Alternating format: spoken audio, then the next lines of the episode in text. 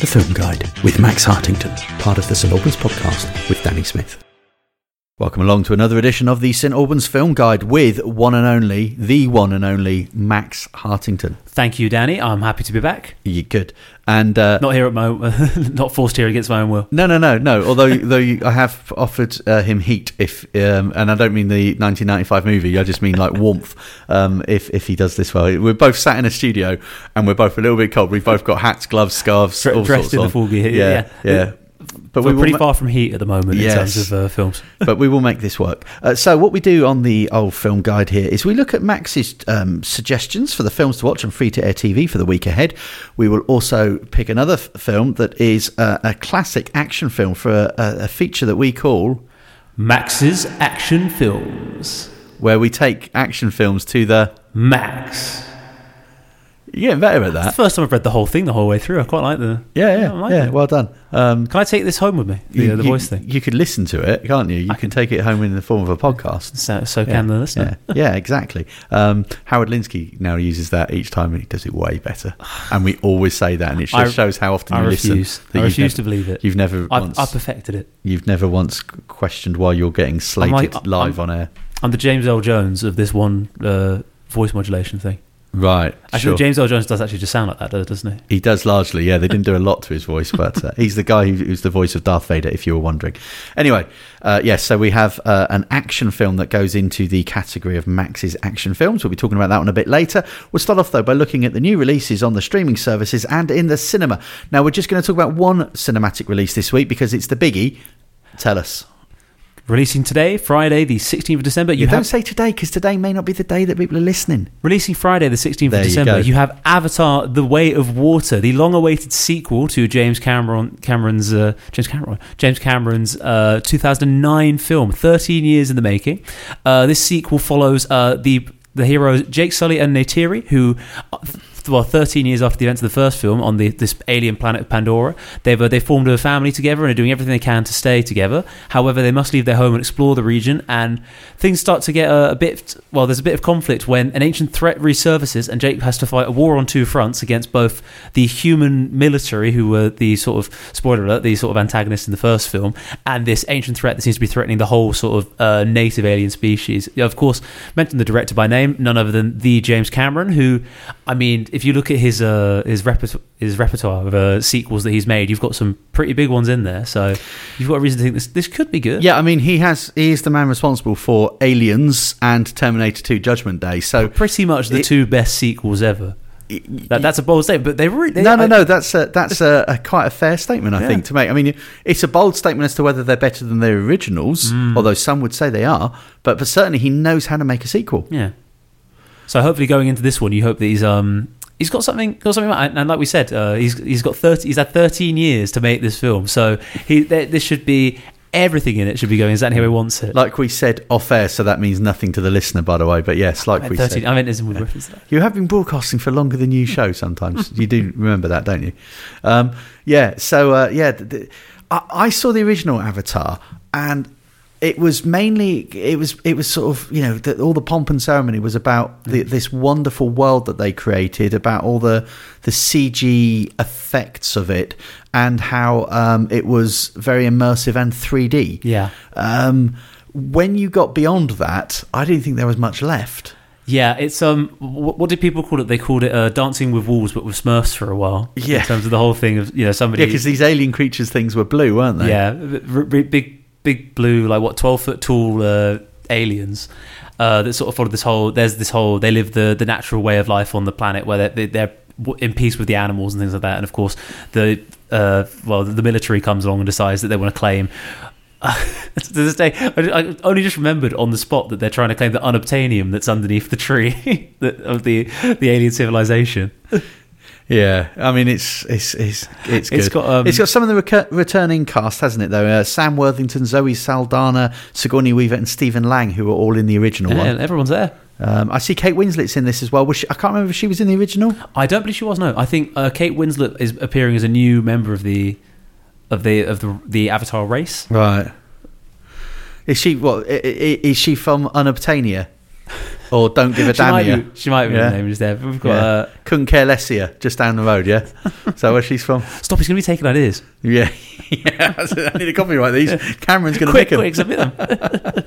Yeah. Uh, okay. Well, um, it's and also there's already been some reviews to uh, this movie. Uh, a little bit mixed. It's coming off as a mixed bag at the moment. Of course, every single review is praising the visuals in this film because it is probably going to look really fantastic. I mean, uh, it's the CGI. I, I do appreciate that there's this effort put into the Avatar world of like designing, you know, the creatures and the planet. I, I distinctly remember the shots in the first one. 13 years ago where there's these like floating mountains and everything so there's the clearly like the set the well it's not really a set it's, it's CGI but I think the the scenes the film is very much designed to be looked at cinematically in that sort of front. But yeah, it seems to be a lot. Uh, I believe one of the reviews I saw out here called it a, a, a really, really nice looking screensaver. is uh, the way to go into this film. Wow. And and James Cameron has made four movies. Is that right? And they're all being released now back to back. You're looking at me like I, you've never heard this before. I believe that part of the reason why it's been taken so long for this film to come out is because he's make he's made a load of them and he didn't See, I knew he was making all the sequels, but I don't know if his plan is his plan to release them one every year now. I don't know. I, thought- don't know the frequency with which they're being released, but I know that there is. Uh, he's been working on Avatar three, four, and five. because he wants to have the whole sort of series, doesn't he? Oh, for, according to uh, it seems that Avatar three is scheduled twenty twenty four currently. So I guess the plan is to the, the thirteen year gap was put in there to make it so they're coming out frequently now. Because I know, like you said, he, they were plans for two, three, four, and five. So uh, is this one gonna? Is this film going to focus on establishing, you know, Avatar three, or is it going to stand on its own two feet? Uh, well, I don't know. I mean, he's he's creating a, a, a franchise, isn't he, and a, and a whole new world and all that. Nonsense. Striking while the iron is Yeah. dead hot. yeah, yeah, um, yeah. So the, the, it looks like they're coming out two years apart. Avatar four is scheduled for twenty twenty six, and um, yeah, Avatar five. I'm guessing then is twenty twenty eight. Some of us may not be alive by then. I mean, I was I was 12 years old when the first film came out. I'm in a completely different stage of my life compared to compared to. You're not really, are you? No, that's I've still. it's not a lot different. I have. I'll have you know, I've got the mentality of a 13 year old as a Yeah. fully grown man. But Yeah, yeah. You are. You you are a, a, a, a prepubescent boy trapped in a man's body, aren't you? You are big. You're the Yeah. personification of the Tom. was it the Tom Hanks movie? That that is Max. there is actually. I, I'm I'm just Tom. when Hanks. they call him Big Max, that's what they mean. anyway, roll out the piano. uh, yeah.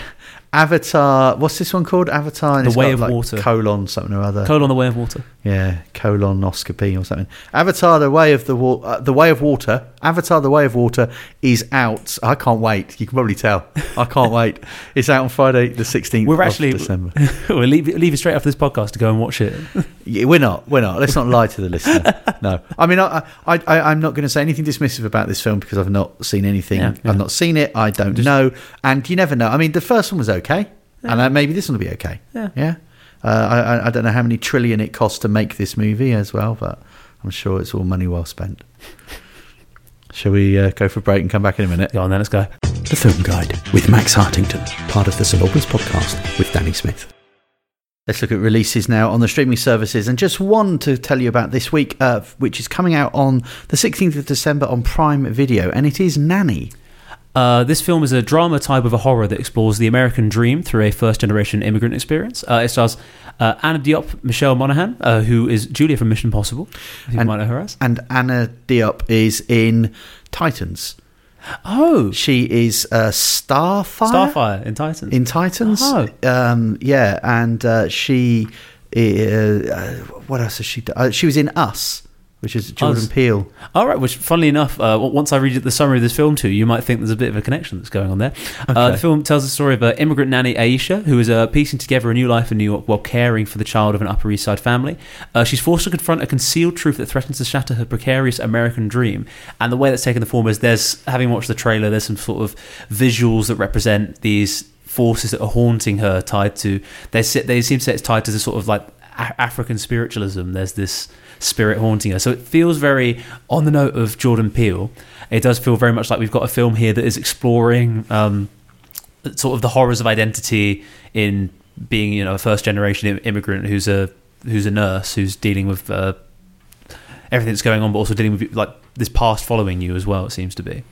But um, it does it does seem like an interesting one. Having talked about that, Okay. in terms of the, I mean, I, but I like my horror, so Yeah, I do, but I'm I'm, I'm always disappointed by many that I see. Sometimes I'm pleasantly surprised, but uh, I always go into a horror hopeful yeah. and then leave this. I think that it's this more sort of experimental horror genre that's come out ever since um, Get Out, isn't it? Where yeah, I mean that was really good. Yeah. that was, that was so well done. Yeah. um, but uh, but yeah, you got as you say there, Michelle Monaghan, who uh, you said was in, in yeah whatever, but uh, was also And other films, Yeah, but- Gone Baby Gone, which was quite Of course. uh, a, a, a, quite an acclaimed film. Uh, she was also in Pixels, uh, Kiss Uh, Kiss Bang Bang, which is a really good film. yes, yeah, uh, a Source Code, which Jake was Gyllenhaal. Jake Gyllenhaal movie. Yeah. Um, so yeah, she's she's done a few uh, few different things. Uh, but um, the other the other cast member that whose name I recognised, though I had to look him up, was Morgan Spector, Morgan Spector. and he was in. There was a film about the the guy who inspired Rocky. Uh, a guy called Chuck Wepner. Yes. there's a film called Chuck, and um, Liev Schreiber plays Chuck. And, and and what happened? So there's a real guy called Chuck Wepner who uh, effectively challenged Muhammad Ali to a fight. When Muhammad Ali was a heavyweight boxing champion of the world, he couldn't find a worthy competitor, Peak of his career. and he put out a call saying, "Anyone wants to have a go? If you're a boxer, I'll consider it." And this guy stepped forward. He was, a, I think, he was what they called a journeyman. He'd, he'd fought loads and loads of times, never won very many, you know, uh, uh, and he wasn't considered to be that good a boxer. And he went up against Muhammad Ali he wasn't for, the, afraid. for the heavyweight championship of the world. Now he didn't win, but he went 15 rounds. did he did he get a punch in at least? Uh, yes, Fif- knocked- 15 rounds, actually, he that's knocked, he knocked him down at one point, and uh, for many people, he was the real winner. and Sylvester Stallone apparently, so the legend goes, was in the was in the crowd that night. Went home three days later, had a draft for Rocky, but which was you know borrowed That's- that's from that pretty story. inspiring. Yeah, and this is about the real life guy, Chuck Wepner, Yeah. who also at one point had um, a, a staged fight against a bear, and um, and he also uh, famously fought against a wrestler. I think it was Andre the Giant, who was Oh, a wrestler wow. from back in the day. Uh, and and and that element of his life was also used in a Rocky film, where Rocky fought against Hulk Hogan uh, for a charity match. Although it was Hulk Hogan was playing a different, he wasn't playing himself. Not playing himself, yeah, not, the Hulk Hogan. No, uh, it it was Well, it Hulk was the Ho- actor, the Hulk Hogan, but it was not playing Hulk yeah, Hogan, yeah. he was playing Thunderlips, as the name of the uh, the wrestler he went up against. I can't think why I didn't stick with that. No, Um, I, I just wanted to I suspect that, that WWF possibly owned the name Hulk Hogan, and so they Ah, didn't use. That, that sounds like a bit of a copyright thing. On, on the note of names, though, I just want to take a, a moment to say that while I did listen, Morgan Spector is pretty much one of the coolest names somebody can have. Do you think that's someone that chose that, or is that? Yeah, but but so my point. So he was um, he was in the film Chuck. Hmm. He played Sylvester Stallone oh, in the movie Chuck. Because because Sylvester Stallone is a part of that person's story and and and uh. I can yeah he well what's weird is in the movie he looks pretty small and he looks pretty slight because Stallone is a bit bulkier um, but but yeah he plays Stallone in in that movie. Um, but Chuck is a great film. If if you ever get a That- chance that- to that watch sounds it. sounds like it's worth Uh, watching. Naomi Watts I think play is also in it. She plays his wife um, or girlfriend or, or whatever something like that. Uh, but but yeah Liev Schreiber is is is great as this bloke and and it is such a fascinating story. And and the most outrageous bits of it they claim are absolutely true. Like Really? him fighting a bear apparently really did happen. You can't sensationalize that. anyway that's not this film but Morgan Spector who was in that film is in this film. And this film is uh, Nanny which probably wasn't quite as interesting as the talk that we've just given about it but you never know it could be quite good. We shall we shall see. Anyway uh, that one comes out on the 16th of December on Prime Video I'm Elspeth Jackman, inviting you to listen to my podcast One to One with Elspeth. Find a local person with a story, and I'll be there to draw out all those little details you want to know about. If I'm fascinated, so will you be. Each week, I'll be talking to an interesting character who has a tale to tell. And the beauty of it is, you can listen whenever you want to. To find the podcast, go to your podcasting platform of choice and search for the St. Albans Podcast. Alternatively, go to stalbanspodcast.com slash Elspeth. That's One to One with Elspeth, part of the St. Albans Podcast in association with the Herts Advertiser. You never know, you could be my next guest. We've reached that point in the show when it is time for Max's Action Films. where He likes to take his action films. To the max. Yeah, Yeah, I, I, I'm. You're don't, getting don't there. jinx it, but I'm, I'm, Yeah. I'm feeling, you know, I've, yeah. Nearly a year Up- now. up Well done. craft, Yeah, yeah, yeah. You get there. There's a little Christmas present for everybody else. Me not me not flubbing it as much. You are more than welcome. Watch me flub this entire segment now. So this is the point in the film where point in the show where uh, Max Hartington chooses an action movie. Max likes his action movies, and uh, each time he puts uh, one that he believes is a classic uh, to, to he puts it front and center for us to consider as a movie that we should watch. And you've gone for an interesting choice, I think. So tell Yeah. us about this this week's. What I film. wanted to bring to you, uh, the the action film of choice for this segment this week is none other than Die Hard with a Vengeance, or Die Hard Three, as some people. Well, uh, it's the third Die it. Hard film, but it was Yeah. always known as Die Hard Die with a with a Vengeance. Vengeance, yeah. So, so I think it's interesting because Yeah. Die Hard is an obvious choice for Max's action Yeah. films. The sequels, people might think, well, no, I don't know about those. See, a lot of people have. I I mean, we've talked previously about Die Hard Two. Die Hard Two is Die Harder. Die Die Harder. Uh, Die Hard is you know Die Hard one bit in an air, but in an airport. I think Die Hard with a Vengeance is really exciting because it takes John McClane, it takes the whole sort of Die Hard world of these uh, European terrorists and uh, all of their their schemes, sort of thing. But it, I think it takes so much more of an interesting setting than just being in an airport or in Nakatomi Tower. It takes so this time. Uh, all of New York is the playground for the destruction in this one, and it just leads to so many good, so many good situations and scenarios.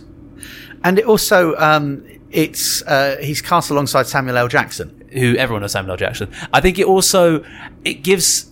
I mean, while of course, um, while uh, Alan Rickman is a really good foil to John in uh, the, the first Die Hard, this time we get somebody who's a foil to John, but it's someone. I think you, Samuel L. Jackson is playing this everyman who gets put in there with John, and it just leads to all sorts of like reactions to what's become normal for John McClane. Samuel L. Jackson sat there just going, "What is going on? What is? Why is this happening? Why are people threatening to blow up so many different things?" Yeah. So um, it's so it's the second sequel. It's the first sequel to be directed by the original director John McTiernan. Mm. Yes. Who who has made some classic movies in his time as well. Yeah. Um, you're looking at me and nodding. I've got a feeling if I ask you to name three, you're going to struggle. I can name three. Go on then. Uh, Last Action Hero, uh, the first Die Hard, Die Hard with a Vengeance. Nailed it. Predator. Of course. The Hunt for Red October. Yes. Oh, were you saying of course? Like, you, like of course you knew. I didn't actually know he did Predator. I love Right. Predator, but I didn't know. The Thomas Crown Affair, the Pierce Brosnan one. I haven't heard of that one. Oh, it's, that's a good film. P- Pierce Brosnan and Rene Russo. It's a remake of a 1960s film called The Thomas Crown Affair Yeah. that had Steve McQueen and Faye Dunaway. All right. Uh, and and some would argue, and I think I'd say the same, possibly better than the original. Pierce Brosnan uh, is uh, is an art. Th- he's a millionaire who's bored, so he decides he's going to steal a work of art. And Rene Russo's an insurance investigator who's convinced he's about to steal this work of art, and she's trying to track him down. And, and but at the same time, they fall in love. And, oh, you know, of course they do. yeah. But he's planning his heist while he's wooing her. But John John McTiernan, very well established, and he does a great job with this one. This is just thrill by the moment, and the whole um, there, there's this whole sort of mystery aspect, of course, because we have the the villain who is got playing who calls himself Simon, doing the Simon Says, like making them chase clues all around the, the city, driving around and all this mayhem while threatening to blow stuff up. Uh, and on the note of the villain, uh, we've got so Alan Rickman. Everyone knows Alan Rickman in Die Hard. Like he's great bad guy. Everyone loves him. I think bold claim here, but I think that um, the bad guy here, played by none other than the Jeremy Irons, uh, playing uh, Simon in this one, I think he is equal to Alan Alan Rickman or Hans Gruber. I, I think he is he does such a good job, and he's not just Alan Rickman with a new dash of paint. He's sort of he's this he's less suave. I think he's more quirky, but he does just he's just such a joy to watch and hear his voice. So, so it's no real spoiler to sort of say how, in fact, it turns out that Alan Rickman's character is related to um, uh, Alan Rick. Uh, so, uh, Alan, Jeremy Irons. Jeremy Irons and Alan Rickman's characters are related. That Yes. links them as well in the movie because then there's that, you know, that adds a dimension to it. But again, it's a British actor playing a, a, a German um, villain and, and does it. He does it rather well. You you you're not thinking oh because in the in the early 90s there was suddenly a, a, whole raft of, of of English actors playing dastardly villains Yeah. in Hollywood movies to uh, varying degrees of success and a lot of the time you were thinking they couldn't afford Alan Rickman Yeah. could they they've gone with that person because they couldn't afford Alan Rickman you don't think that with Jeremy Irons Yeah. you do feel they've picked a very worthy English actor and they've given him a good part Yeah, they've, they've really given him his chance to just have fun with it. also, I think Die, Die Hard 2, I, I'm with you. I think this is the best of the sequels. Uh, Die Hard with a Vengeance. And, and I think Samuel L. Jackson helps uh, elevate the movie somewhat. Mm. Uh, the the storyline, the plot, I think was pretty clever. And I thought in the way that Die Hard, you felt very claustrophobic. 'cause It was all set in that one building in Yeah, the exactly. Nakatomi Plaza. You feel equally claustrophobic with this one, even though it's set in Yeah. New York City. Well, I think even though they're, they're out and about, they're still constrained, aren't Yeah, they? There's, and so you feel you feel that element of claustrophobia. With the one in the airport, it didn't really feel that in the same way. No. It wasn't, you know. Well, I think the pacing in the it's it's, it's pacing, isn't it? Yeah. It's- Die Hard is scene to scene to scene to scene. Every little thing. He's in an air vent, and now he's uh, in the in the workshop, and now they're swinging on chains and fighting each other. And then two sort of just a bit. Oh, he's he's going through the vents. He's he's, do, he's going through the vents again. Yeah. Oh, he's in the waterway. Oh, look, the, the plane's going now. And then th- the, there's the highlight of, of Die Hard Two, which is the ice school bit. But, uh, So, but Die Hard Three is just you- no. There's no pause to breathe. And No. if you are pausing to breathe, it's Samuel Jackson is going to make you laugh, and then the next thing's going to happen. yeah, yeah, and it's very well paced. Even even the ending, even Yeah. the ending of this film is um you think that you think that everything's going to end peacefully and they're going to let things go, and then it ends with another action scene with a, he- a helicopter. Yeah, it is. It's, it's a great. It's a great movie. It's a worthy successor to to Die Hard, uh, and it is the best of the the sequels. Although I also thought that the fourth one was quite good. Uh, the Three one- in Die Hard? Yeah, the one where, with Timothy Olyphant as Yes. the villain, where there was like it was a cyber crime, wasn't it? And it was to do with the internet, and Hmm. and that was quite an interesting premise, and um, it it was it was well done. Um, the fifth one, I don't think I got all the way through. It's one of those few movies in my life where I just not bothered You, watching. you know, to end. this day, it, oh, it pains me because the, fi- the fifth Die Hard supposedly is, is the first uh, script ever written specifically for Die Hard, rather than rather than being a script adapted for Die Hard, and it just hurts me even more that it's it is the most boring. It's, it's really bad, isn't it? it's really bad. So, um, little known fact here, but so uh, Die Hard is based on a book which was called Nothing Lasts Forever, and it was written by uh, a guy called Roderick Thorp. Yeah. Roderick Thorp wrote two novels featuring the John McClane character, and both have been turned into movies. But not Die Hard films. But uh, th- so the second one was Die Hard. Ah. Uh, Nothing Lasts Forever was turned into Of Die course, Hard, yeah. and was about a, a police officer who who ends up in the I don't know whether it's called the Nakatomi Plaza, but it is ends up in a in a thick in a building, a high rise building on Christmas Eve, and terrorists take over it, and he has to sort it all out. So it's actually fairly similar to the story. Um, the, the the first one was called The Detective, The which was then turned into a movie of the same name. And can you guess who played the John McClane part in the first one? I'll give you a clue. Very, very famous singer and actor. Very very famous singer and Very, actor. very, very when famous singer and actor. was it made? 1968, the movie came out. 1968, very famous singer. Uh, I'm struggling. Singer and actor. Shall I give you a clue? Give me a hint. Uh, he was um, uh, he was part of the Rat Pack. Oh, I, I know exactly who you mean, but, but it's gone. He, Oh, he liked to do who's things Frank Sinatra. Frank Sinatra. His way, yeah. Frank Sinatra, Frank Sinatra played the character originally. They changed the name of the character, so it, he wasn't called John McClane in the film The Detective. otherwise people would have. but but it was well, well. I don't know why they I changed was, I was going to say because- otherwise people would say, "Hang on a minute! In about thirty years' time, there's going to be another film with Bruce." Bruce, Bruce Yeah, Bruce Willis, who's who- possibly barely born now. yeah, we better change it for that. Yeah, yes, Max, you've not thought that through. But but yeah, so and in in the sequel book, Nothing Lasts Forever, which became Die Hard, Yes. the, the main plot difference was that he was visiting his daughter, not his wife. Ah. And he was an older man, and and Sinatra Well, that's well, that's what you do. was older when he played it.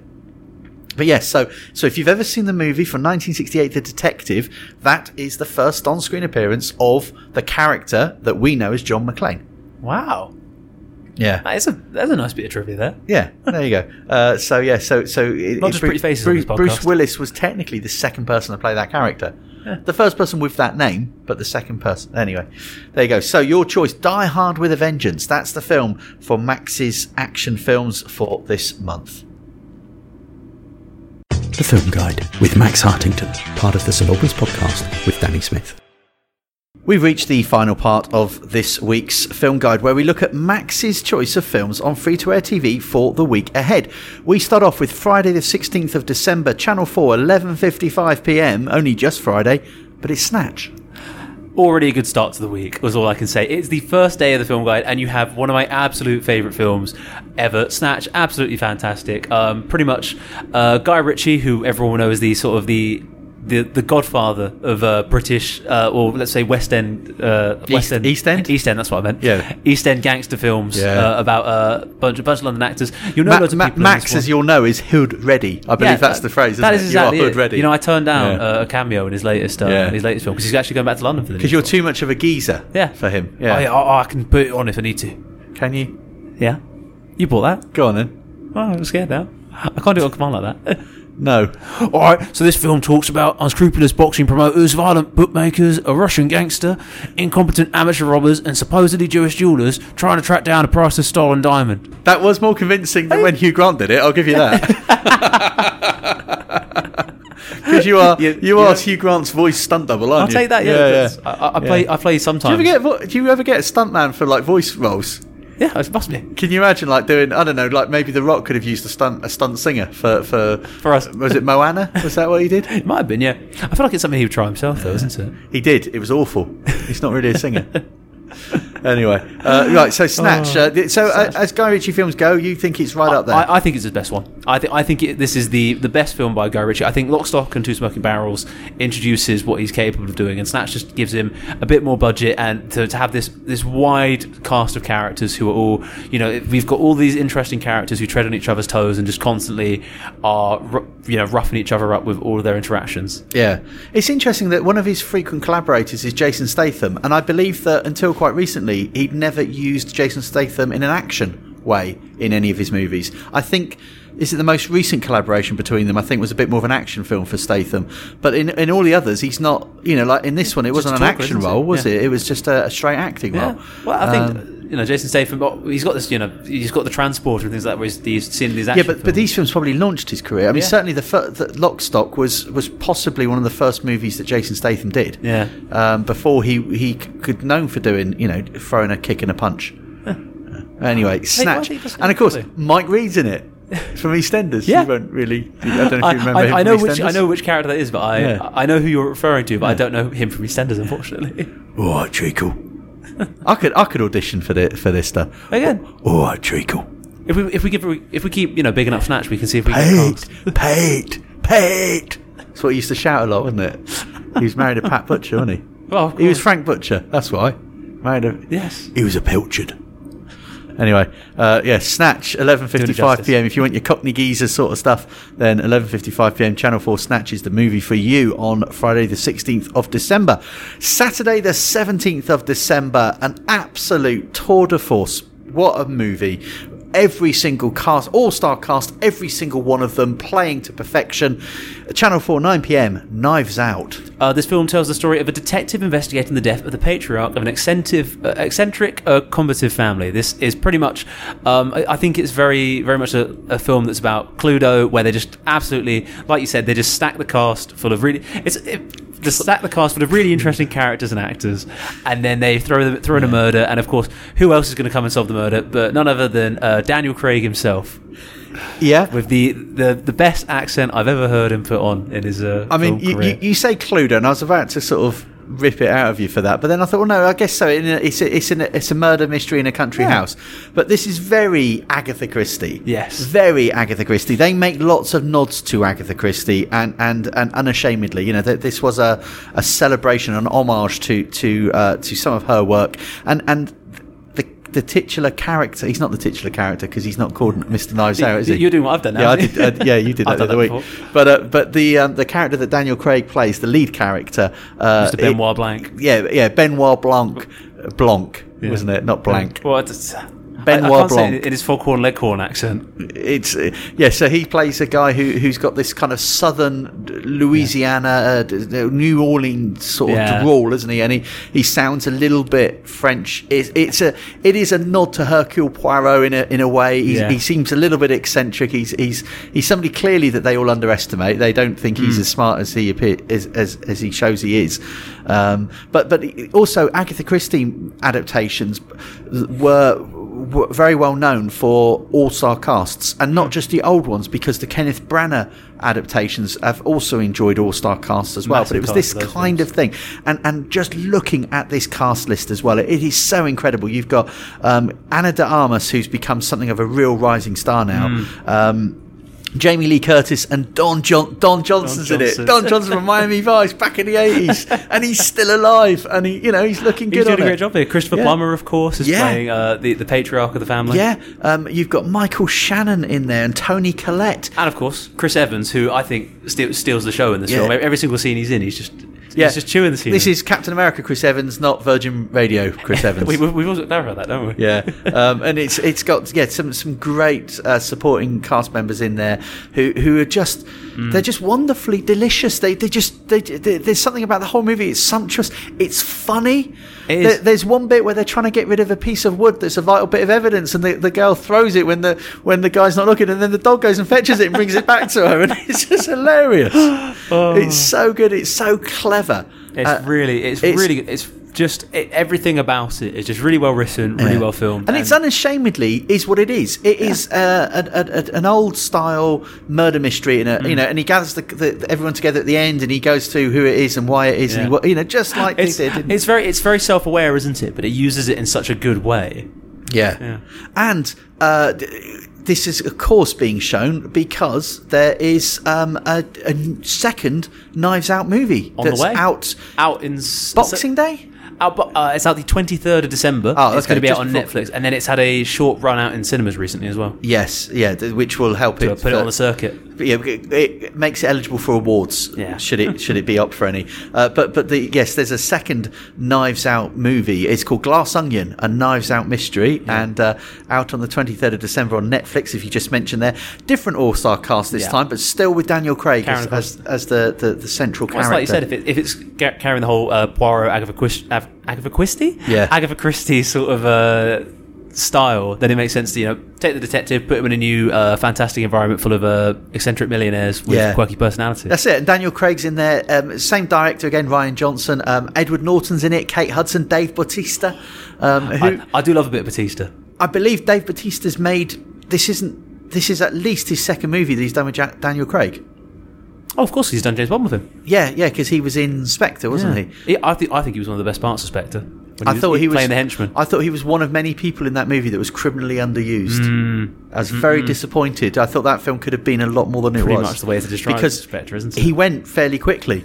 You know, and you thought, oh, he's coming back. They're Yeah. going to bring him like Jaws, the way Yeah, that they yeah. used to. Jaws seemingly Well- kept dying and then kept re- reappearing later in the movie. he's hyped up as a sort of George Ca- George Jaws character, isn't he? Yeah, he didn't have metal teeth. He had metal fingernails, didn't he? And you thought, yeah, he'll be back, and he wasn't. Monica Bellucci, for all the pu- publicity about her being the oldest Bond girl ever. 10 minutes in that Uh, film? Less than ten, Less I than think. 10? Yeah, and then you, and then And, she uh, didn't even go anywhere. She just Do stayed- not do not get me started on Christopher Walken in that film as well. Not Christopher Walken, Christoph Waltz.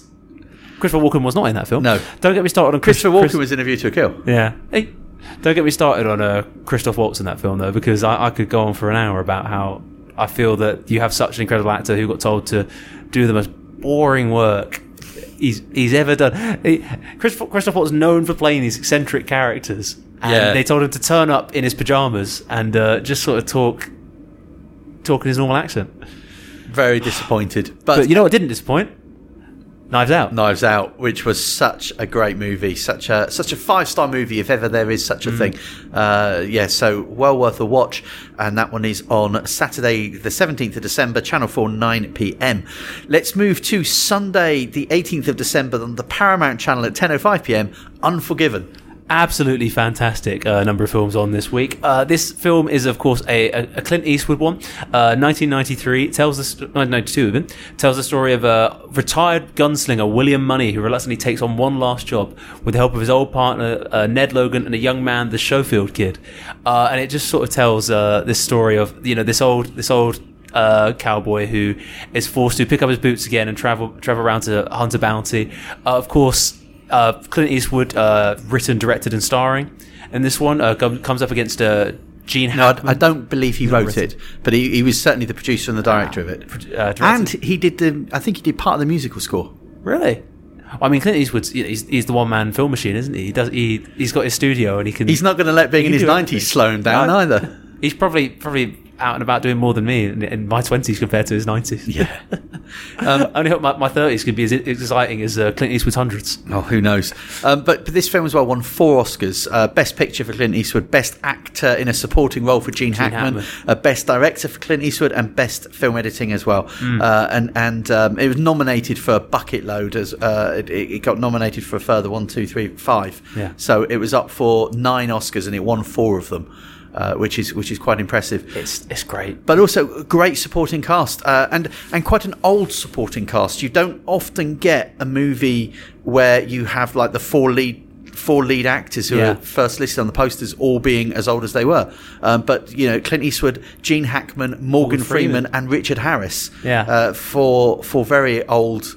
Um, you know, uh, Hollywood legends, really, all of it. them. I suppose it seems like it's a sort of it's revisiting the western genre. I suppose in the '90s where it wasn't quite as uh, as big as it was previously. So to then to sort of to revisit with these older men and consider what happens when they retire and they can't really escape the life. It was felt in some ways that it rejuvenated the Western genre, that, that Westerns had sort of gone away in the 70s and then Yeah. Clint brought them back in the 90s. And then you also, but you also had Dances with Wolves, which might have been a year or so before actually. Yeah. Um, there were other films out there. Although I did see a great thing that some um, journalist wrote where he said, uh, he, he said, yeah, he said um, Hollywood stopped making Westerns uh, in the 70s, but, but no one sent Clint, Clint the memo because he, he carried on making them in the He- he- 70s he and the 80s. He's making them in the noughties. Yeah, well. he made And one. He made one in in the at least one in the eighties. He'd one in 1985, Pale Rider, Hmm. which is a very good movie uh, as well. Uh, but but yeah, Unforgiven, arguably his finest western. It's brilliant, and Yeah. it, it, it just looks. I, I, there's so many good shots in this film. Is all I can think about. Is there's there's one particular that I can think of it where it's raining and and Clint's walking through this town and it it looks sumptuous and and and. Yeah, it's it's such such a great cast, He's such at- a he's great good at his cast. craft, isn't he? Yeah, um, so that's uh, that's Unforgiven. Now I mentioned about the music for Unforgiven. Uh, the the music was um, I'm trying to find the uh, list of credits because there's a guy who he often collaborated with called Lennie Niehaus, uh, who might have been the composer of the, the the music overall. But Clint did collaborate with him. Yeah, the music was by Lennie Niehaus, who was an, a frequent Clint collaborator. But they, they wrote between them a theme that was used in the movie. And I was watching the TV series Yellowstone, the Kevin Costner movie. Yes, yeah. And uh, the Kevin Costner series, and very good series, by the way, if anyone is interested. But um, there's a bit in that, in one of the episodes near the beginning, where somebody's riding a horse on the road out in the middle of nowhere, and I recognised this music, and I thought, where do I know that from? And I used the old Shazam on my phone, and it said it was someone's theme. I can't remember the name now, but somebody's theme by Clint Eastwood and Lennie Niehaus. So when I looked at the, the little artwork for it, it was the cover of Unforgiven. And so they used More that. money for you, maybe. And Kevin Costner and Clint Eastwood made a movie together in the 90s. Uh, and Clint directed it, and Kevin Costner starred in it, and it was called A Perfect World. And Clint was in it as well. And he was, uh, Kevin Costner was on the run, and um, Clint Eastwood was the, the sort of the, the cop um, or, or the local sheriff sort of chasing him, but also had a respect for him at the same time. And it was called A Perfect World. And I wonder if Yeah. from that maybe they became friends, and maybe then he allowed him to use his music in in his t- TV series. brilliant. But yeah, the very good, if, that's another good movie if you've never seen it. A Just look Perfect at that one World. right now. Yeah, Kevin Costner, Clint Eastwood, Laura Dern. Yeah. Anyway, we digress. Uh, not, uh, where do we go from that? Oh, uh, Unforgiven. Tell you. Paramount Channel, 10.05 p.m., uh, Sunday the 18th of December. Monday the 19th of December, 12.15 p.m. on Film 4, lunchtime. Are some schools broken up by now, or...? Oh, I think we're, we might be getting there at this point, but most I'm just wondering why they put a film like this on at lunchtime on a Monday. But Most- maybe some places they It might be that, that some pla- if you balance your inset days, some Yeah. schools manage to get out a bit early. Yeah, yeah, maybe different parts of the country they might have finished earlier. I Yeah. don't know. Anyway, Shrek. Shrek. Film Uh, 4, 12, 15 p.m. I mean, this one's just a riot to watch every single time. Uh, uh, this film, it sounds really tacky saying it, but it does have something for everyone. If you watch this film, I guarantee everyone, everyone you, you put put in front of this will find at least something to laugh about it. Uh, absolutely brilliant. Uh, tells the story, of course, about um, Shrek the ogre, who is the most uh, grumpy, like middle-aged man on the planet. Gets annoyed when his swamp gets filled with other other fairy tale creatures, and decides to go on a quest to uh, talk to the king, uh, who's sorted all of that uh, in the most begrudging way possible. Uh, you might know Mike Myers uh, plays Shrek in this one, doing his, uh, his Scottish accent. So it's animated, and these are the, the people behind the voices. Yes, yeah. Uh, but you've got uh, the voices of uh, voices of Mike Myers, Eddie Murphy, Cameron Diaz, John Lithgow. So plenty of people in that one just there. But it's just It's very well written, and like you Yeah. said, something there for everyone. Uh, and kids of all ages will enjoy it. Yeah. Uh, so it- that's. it, inverses a lot of inverses a lot of stuff that people think see going in, isn't it? yeah, yeah, and this is a DreamWorks thing, uh, uh, and DreamWorks are very much set up to be like the anim- animation house rivals to Disney. Yeah. uh, and and know how to knock out a good animated film, and, and Shrek, their uh, absolute classic. That's uh, film four, 12.15 p.m. on Monday, the 19th of December. Let's move to Tuesday, the 20th of December, 9 p.m. on Great Movies, Whiplash. Well, Whiplash. Whiplash tells the story of a, a promising young drummer who enrolls at a cutthroat music uh, conservatory, where his dreams of greatness are mentored by Is an a conservatoire? conservatoire. where his dreams of greatness We need a school mentored- teacher here, really, don't we? Someone better with words than me. A promising young drummer enrolls at a cutthroat music school where his dreams of greatness are mentored by an instructor who will stop at nothing to realise the student's potential. Of course, the drummer himself, played by Miles Teller, and the tutor, played by J.K. Simmons, in I want to say I want to say J.K. Simmons' best role. See, I, I think that's a hard thing to say because I think he's such a good actor and he's done so many good parts. I know. By the way, your your script does say conservatory, so I will. You should have stood your ground there because I, I'm sure the word is meant to be conservatoire, but that's not what they wrote on here. So it's not. No accent, so you should have said conservatoire. Well, and also spelled differently. um, but uh, but yeah, I mean, J.K. Simmons has uh, done. Um, I mean, to say this is his best role, I- maybe, I, I think he's given the most presence in this But one. Given that he's been in La La Land, Juno, Spider Man, he was uh, J. Well, Jonah that- be Jameson. fair, that is what I was comparing. With He has Spider-Man. played both J. Jonah Jameson in Spider Man, and he has played, um, and he's been in two different cinematic universes playing Spider Man, hasn't he? Because is he not uh, Mm. He's, tra- playing he's J- it. He's, Jameson? he's played in the original Sam Raimi films. He's Yeah. across to the uh, the MCU now. as yeah, well. and he's played Commissioner Gordon in the Batman. Oh yes, yes. Yeah.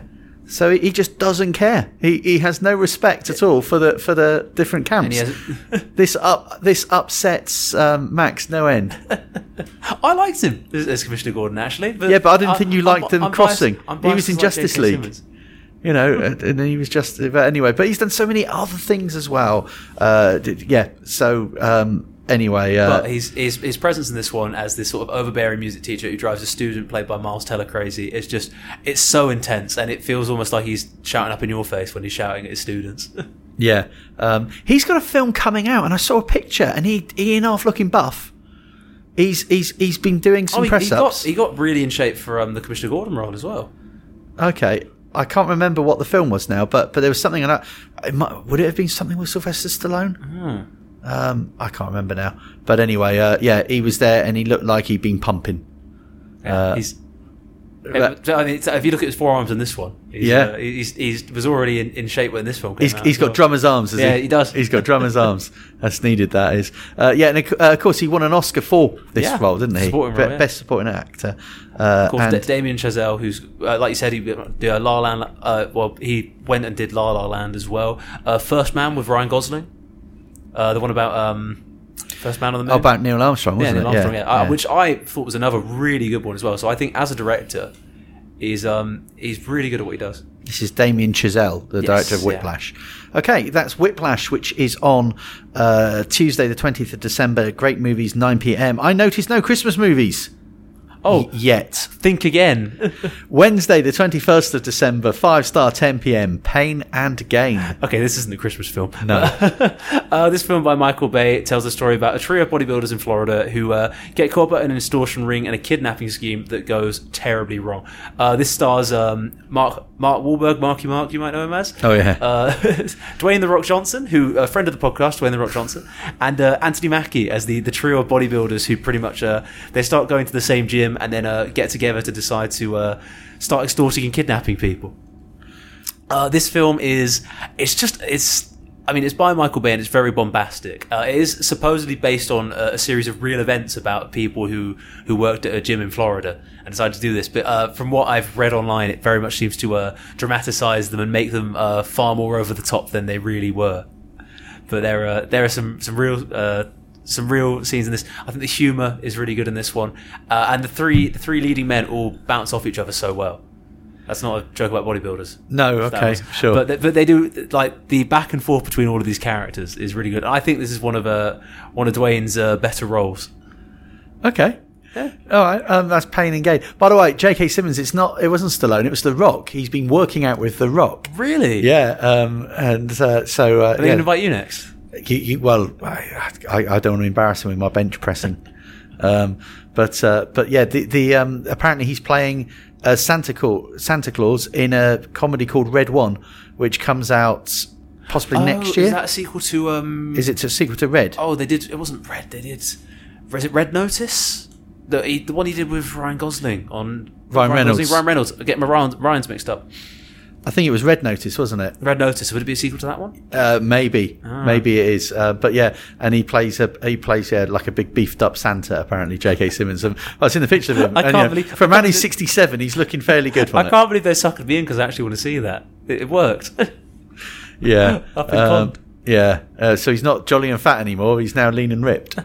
uh, there you go. So uh, that's um, that was the film uh, Pain and Gain, anyway, which sounds delightful. Uh, five star, 10 p.m. on Wednesday, the 21st of December. Max, this is like the, the week before Christmas. Where are your Christmas movies? Merry Christmas to everyone. Here is the greatest Christmas film uh, ever made. What Uh, Muppet Christmas Carol? Huh? Muppet Christmas Carol. Oh, close. It's Die Hard. Thursday, the December the twenty second, ITV One, eleven fifteen p.m. Die Hard. Now, Bruce Willis has recently said this is not a Christmas movie.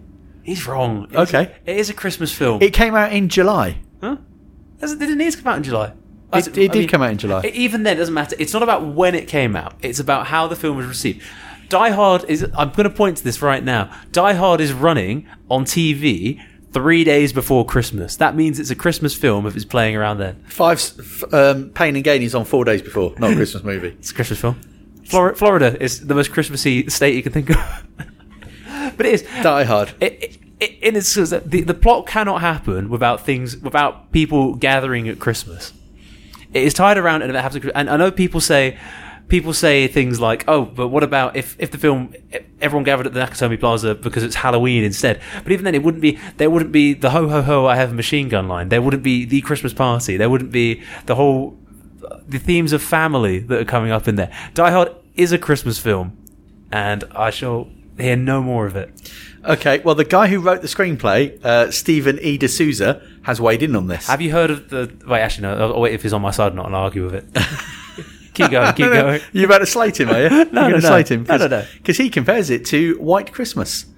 Uh, he says that uh, Die Hard takes place entirely in the Christmas holidays, uh, while only the first and final scenes of White Christmas are set during the holiday season. The entirety of Die Hard is also at a Christmas party, while only the end of the 1950s classic White Christmas is set then. Uh, and uh, he said uh, also there are four Christmas songs in Die Hard, whereas there are only two in White Christmas. And in Die Hard, the party venue is threatened by terrorists, while the one in the earlier movie is threatened by foreclosure. Uh, and uh, yeah, um, he said um, that they are. It would seem that I, the director was right. Yeah, so there's a And- checklist here of whether or not a, a film is uh, a Christmas movie, and uh, you can you can answer. Okay, so takes place during a Christmas holiday. Yes, Uh, setting is a Christmas party. yes, Uh, number of Christmas songs. We just answered that. Four. Four. Uh, party venue threatened. yep. Yep. Uh, a broadcaster in it with a hidden agenda. Mm-hmm. There is um, uh, a German ringleader Yes, there is. because in, in White Christmas it was Adolf Hitler. uh, government incompetence. Yep. Yep. Yeah, they, they send in the, they send in the uh, the APC that gets you know. Yeah, in White. Christmas, uh, the Pentagon fires General Waverly. Body count in Die Hard is. Do you know what it is? Three. I'm holding up f- fingers here, and he's not looking properly. Is it five? Tw- Twenty-four. Yeah, I just hold up a two and a three. I was going to say tw- I was going to say twelve to be honest, but 23. my guess was tw- but twenty-three. Yeah, White Christmas. Do you want to guess what the body count is in White Christmas? The Bing Crosby classic. Twenty-three. Twenty-six thousand one hundred twenty-eight. They, if you include the Battle of the Bulge, which is in, in there somewhere. Um, I thought you were setting me up for all the similarities there, Yeah. there for a minute. and then, uh, and then, is there some kind of gift of the Magi, like selfless sacrifice? Yes.